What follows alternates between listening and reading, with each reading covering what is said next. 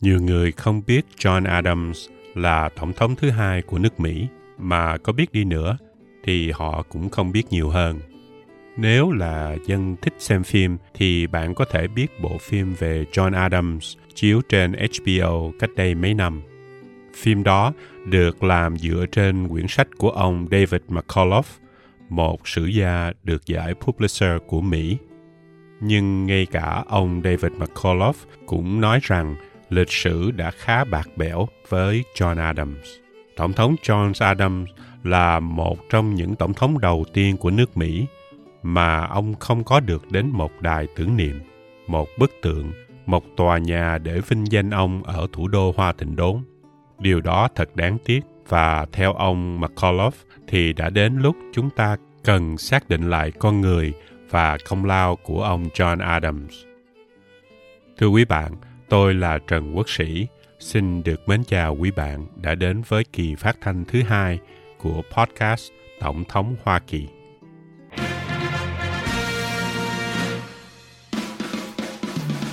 shall resign the presidency effective at noon tomorrow. which will live in infamy. what your country can do for you. John Adams lớn lên trong một gia đình nghèo. Thời thơ ấu, ông cũng phải gánh chịu nhiều khó khăn. Nhà nghèo đến nỗi trong nhà chỉ có một cuốn sách, đó là cuốn Kinh Thánh. Mẹ của John Adams mù chữ, nhưng ông là một cậu bé rất thông minh, chịu khó và học giỏi. Năm 16 tuổi, cậu John Adams nhận được học bổng vào học trường Đại học Harvard. Nhưng chúng ta nên nhớ là Harvard lúc đó là một trường đại học nhỏ, chứ không phải là một trường đại học lớn và nổi tiếng như Harvard bây giờ. Ra trường, anh John Adams vẫn chưa biết làm gì nên ông đi dạy một thời gian. Sau đó, ông quay trở lại học để lấy bằng luật và hành nghề trong vùng Boston.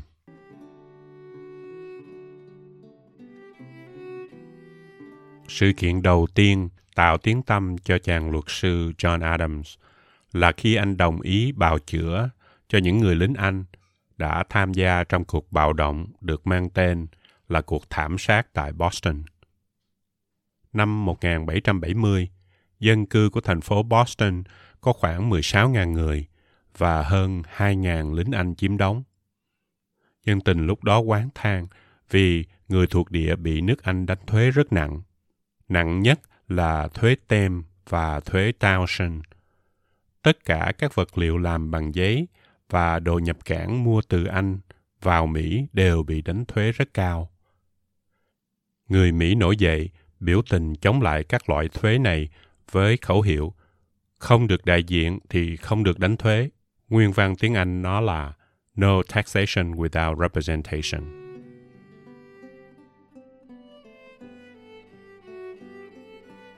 Vào đêm 5 tháng 3 năm 1770, thành phố Boston đã có một cuộc xô xát. Lúc đầu, nó chỉ là một cuộc đánh nhau giữa một số dân thuộc địa Mỹ và một người lính Anh mà thôi. Nhưng sau đó, sự việc leo thang nhanh chóng và trở thành một cuộc tàn sát đẫm máu. Bên lính Anh thì còn có súng ống, còn bên dân thuộc địa thì chỉ có gậy gọc, dao búa. Rốt cuộc có 5 người dân thuộc địa bị bắn chết và 6 người bị thương. 7 tháng sau, vụ này được đưa ra tòa. Các người lính Anh bị thưa vì tội cố sát và nếu bị buộc tội có thể bị nhận án tử hình. Dĩ nhiên là dân tình ở Boston lúc đó rất phẫn nộ, sôi sục đòi những người lính Anh phải đền mạng. Vì vậy, không có một luật sư nào dám đứng ra biện hộ cho họ, ngoài John Adams.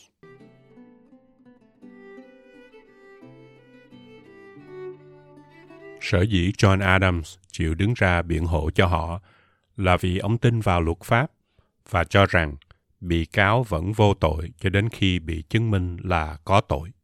Lúc John Adams nhận đứng ra biện hộ cho lính Anh, ông đã biết và chuẩn bị tinh thần là sau vụ này chắc sự nghiệp của mình cũng tiêu tùng, nhưng không ngờ ông lại thắng cuộc và sau đó nổi tiếng. Chính những người Mỹ đã cảm phục ông vì sự chính trực, dũng cảm của ông.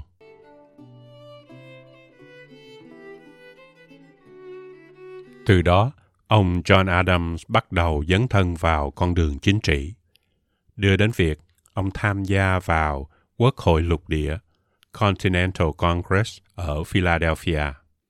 Đây là một hội nghị của các đại biểu đến từ 13 thuộc địa ở Bắc Mỹ và nó là nơi viết ra tuyên ngôn độc lập của nước Mỹ.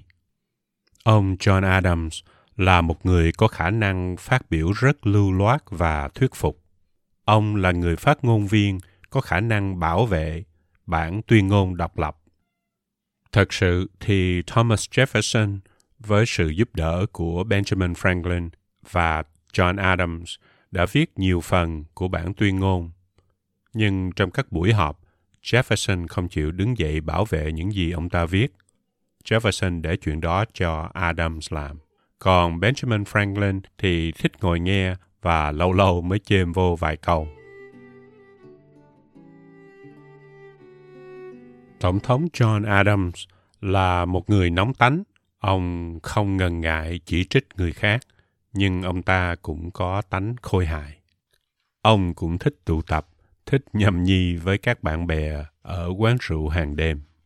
Ông cao 1m7 nên so với Washington và Jefferson, hai người này đều cao 1m9, thì ông John Adams thấp hơn họ rất nhiều.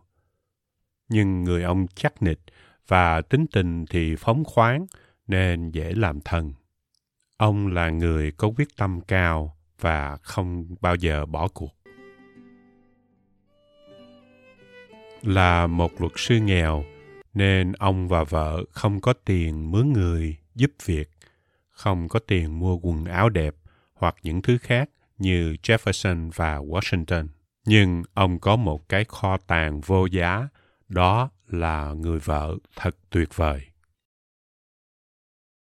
Vợ ông, bà Abigail Adams, là một trong những người Mỹ đáng ngưỡng mộ nhất từ trước đến nay. John Adams là tổng thống duy nhất trong những tổng thống đầu tiên của nước Mỹ không làm chủ một người nô lệ nào. Đối với ông, và nhất là đối với vợ ông, đây là một vấn đề nguyên tắc đạo đức. Và bà Abigail, vợ của ông, còn cứng rắn hơn ông về vấn đề này.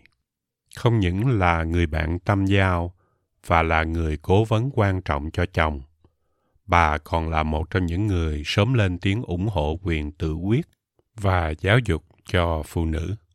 Vì John Adams thường phải đi làm xa, nên ông bà liên lạc với nhau qua thư từ.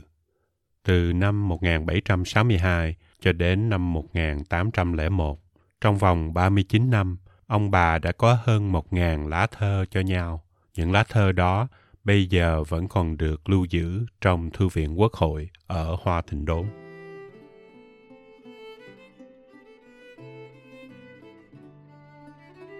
Chắc các bạn còn nhớ, trong podcast kỳ rồi, tôi có nói rằng một trong những đặc điểm của Tổng thống George Washington là ông có sự tự chủ rất cao.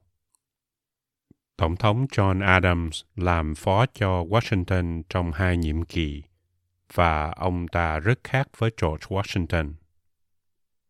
Không những John Adams là một người có nhiều cảm xúc mà ông còn không biết làm sao tự kiểm soát mình.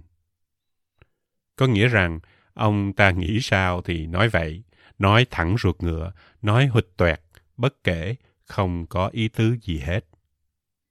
Mà ông lại có cái tật nói nhiều và nói dai, nói nhiều đến nỗi người nghe phải bực mình. Tại cái tánh nói thật, nói nhiều của John Adams, mà có lúc ông phải gặp nhiều chuyện rắc rối.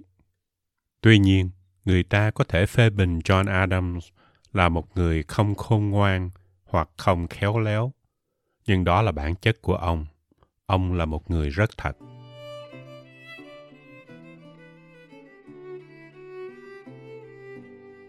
Trong kỳ tới, chúng ta sẽ nghiên cứu thêm về Tổng thống Thomas Jefferson. Nhưng ở đây, tôi cần nói một chút về Jefferson vì Adams và Jefferson – có một mối quan hệ đặc biệt. Hai tổng thống này như mặt trời với mặt trăng, như âm với dương, như hai mặt của một đồng tiền vậy. Ok, đến đây tôi xin ôn lại một chút về vai trò của ba vị tổng thống đầu tiên của nước Mỹ. Đầu tiên là Tổng thống George Washington. Khi ông làm tổng thống, thì John Adams làm phó. Sau khi George Washington về hưu, thì John Adams và Thomas Jefferson lên tranh cử và John Adams thắng nên ông lên làm tổng thống thứ nhì của nước Mỹ. Mà ít người biết là John Adams chỉ thắng Thomas Jefferson ba phiếu mà thôi. Chúng ta nên nhớ là mặc dầu ở vào thời điểm mới lập nước, nhưng quá trình tranh cử nó cũng đã bắt đầu gây cấn và xấu xí rồi. Tuy lúc đó chưa có TV, radio, Internet, YouTube hay là Facebook, nhưng họ cũng đã viết trên báo, chỉ trích và nói xấu nhau rồi. Vậy mà theo quy luật thời đó thì người đạt nhiều phiếu nhất thì làm tổng thống, còn người đạt số phiếu nhiều thứ hai thì làm phó tổng thống. Vì vậy, khi John Adams làm tổng thống thứ nhì, thì Thomas Jefferson phải làm phó cho ông ấy. Dĩ nhiên là Thomas Jefferson không hài lòng. Chỉ trích nhau cho lắm, rồi bây giờ phải gọi John Adams là boss, thì làm sao mà không bực mình cho được. Vào thời điểm đó, nước Mỹ cũng bắt đầu có hình thành các đảng chính trị. John Adams và Alexander Hamilton thì đứng về một phía với những người thuộc đảng liên bang, trong khi Jefferson và James Madison thì theo đảng Dân Chủ Cộng Hòa.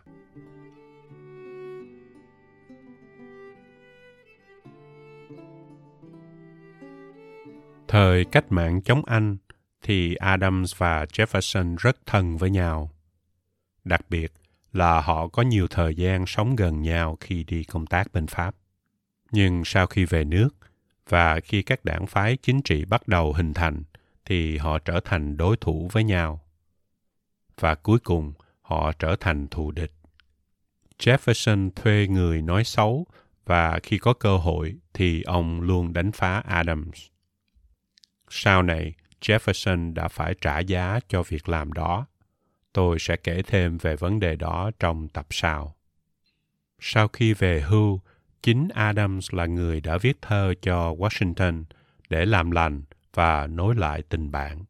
Jefferson đã đáp lại thịnh tình nồng ấm đó và họ tiếp tục liên lạc thư từ với nhau cho đến cuối đời. Hiện giờ trong Thư viện Quốc hội còn giữ những lá thơ đó nó là một kho tàng lịch sử của nước Mỹ. Có thể nói, hành động bị chỉ trích nhiều nhất của Tổng thống Adams lúc đó là việc ông ký các đạo luật về ngoại kiều và chống nổi loạn. Đến đây, tôi xin mở ngoặt để nói về cái đạo luật đó.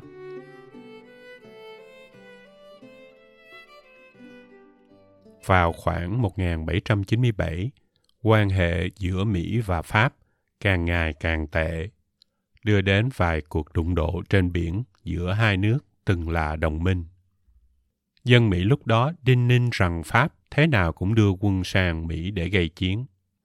Trong tình trạng sợ hãi chiến tranh có thể xảy ra, năm 1798, Tổng thống John Adams ký một số các đạo luật để đối phó với ngoại kiều, chống nổi loạn và hạn chế quyền tự do ngôn luận. Cụ thể, thì những đạo luật này đã đưa ra các biện pháp như sau. Thứ nhất, người ngoại quốc phải sống tại Mỹ đúng 14 năm mới được phép nhập tịch. Thứ nhì, Tổng thống có quyền trục xuất các ngoại kiều nào bị xét là nguy hiểm cho hòa bình và an ninh của nước Mỹ. Thứ ba, trong thời chiến, Mỹ có thể trục xuất hoặc cầm tù các công dân của một quốc gia thù địch và thứ tư, kết án nặng ai có âm mưu hay có hành động chống chính quyền. Các đạo luật này đã bị phản đối khắp nơi.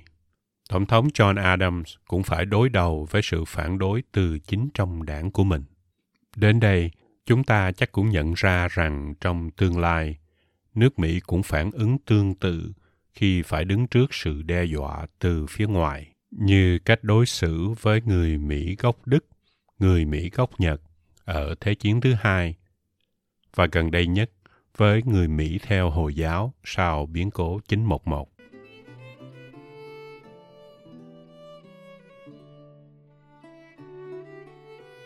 Theo các tài liệu lưu lại, thì Jefferson quả thật có một chút ghen tị với John Adams, vì Adams có khả năng nhảy vào vòng đấu để trực tiếp giải quyết vấn đề. Còn con người của Jefferson thì không có cái đức tính trực tiếp đối đầu với sự bất đồng đó. Người ta cũng nghĩ rằng Jefferson đã nhận ra được cái bản chất mâu thuẫn trong bản tuyên ngôn độc lập. Vì nếu xét hệ thống nô lệ thì khác với lại trong bản tuyên ngôn. Mọi người không phải ai cũng đều bình đẳng. Thực sự thì Tổng thống Thomas Jefferson đã sống trên sức lao động của những người nô lệ mà ông mua bán như là cầm súc. Có thể Thomas Jefferson đã có ghen tị với Adams vì trên phương diện đạo đức, Tổng thống John Adams đã lớn lên và được nuôi dưỡng với niềm tin rằng không ai có thể làm chủ, bắt buộc người khác làm nô lệ cho mình. Ở đây, chúng ta thấy rằng bắt đầu từ lúc lập quốc đã có rất nhiều người phản đối chế độ nô lệ, chứ không phải đợi đến thời nội chiến Nam Bắc phân tranh.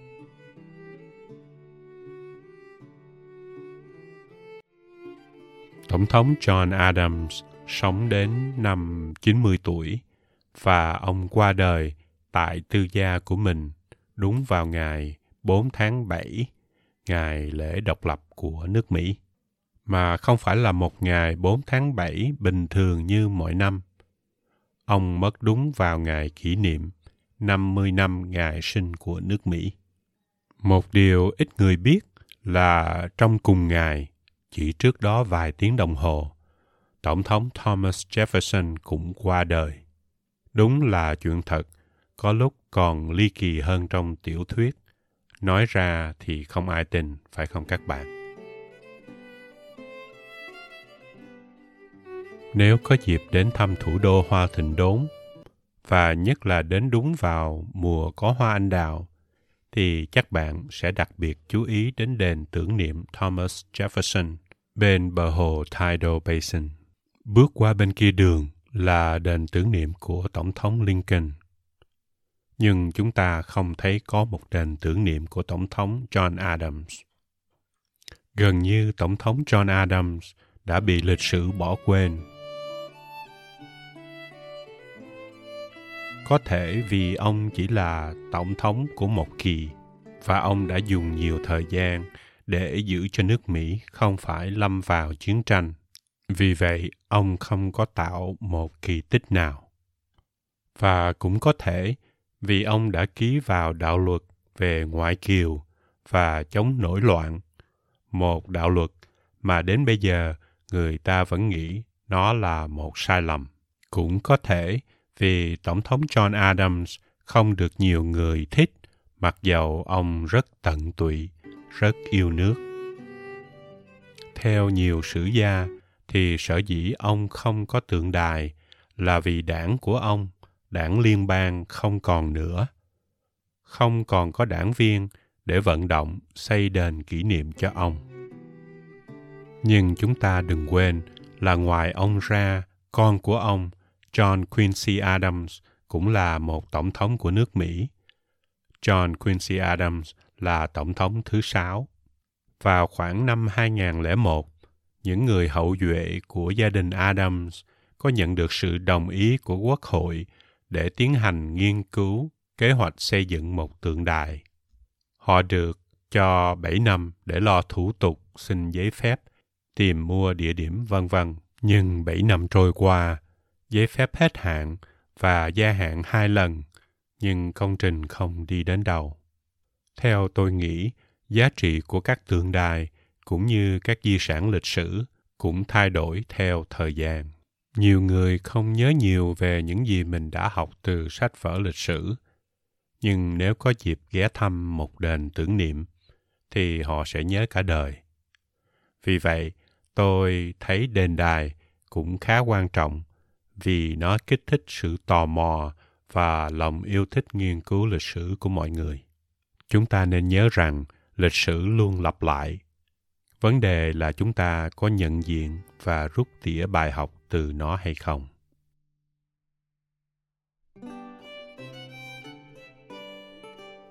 Trước khi dứt lời, tôi xin có lời cảm ơn đến các bạn đã nghe và cho ý kiến để giúp podcast này càng ngày càng tiến bộ hơn.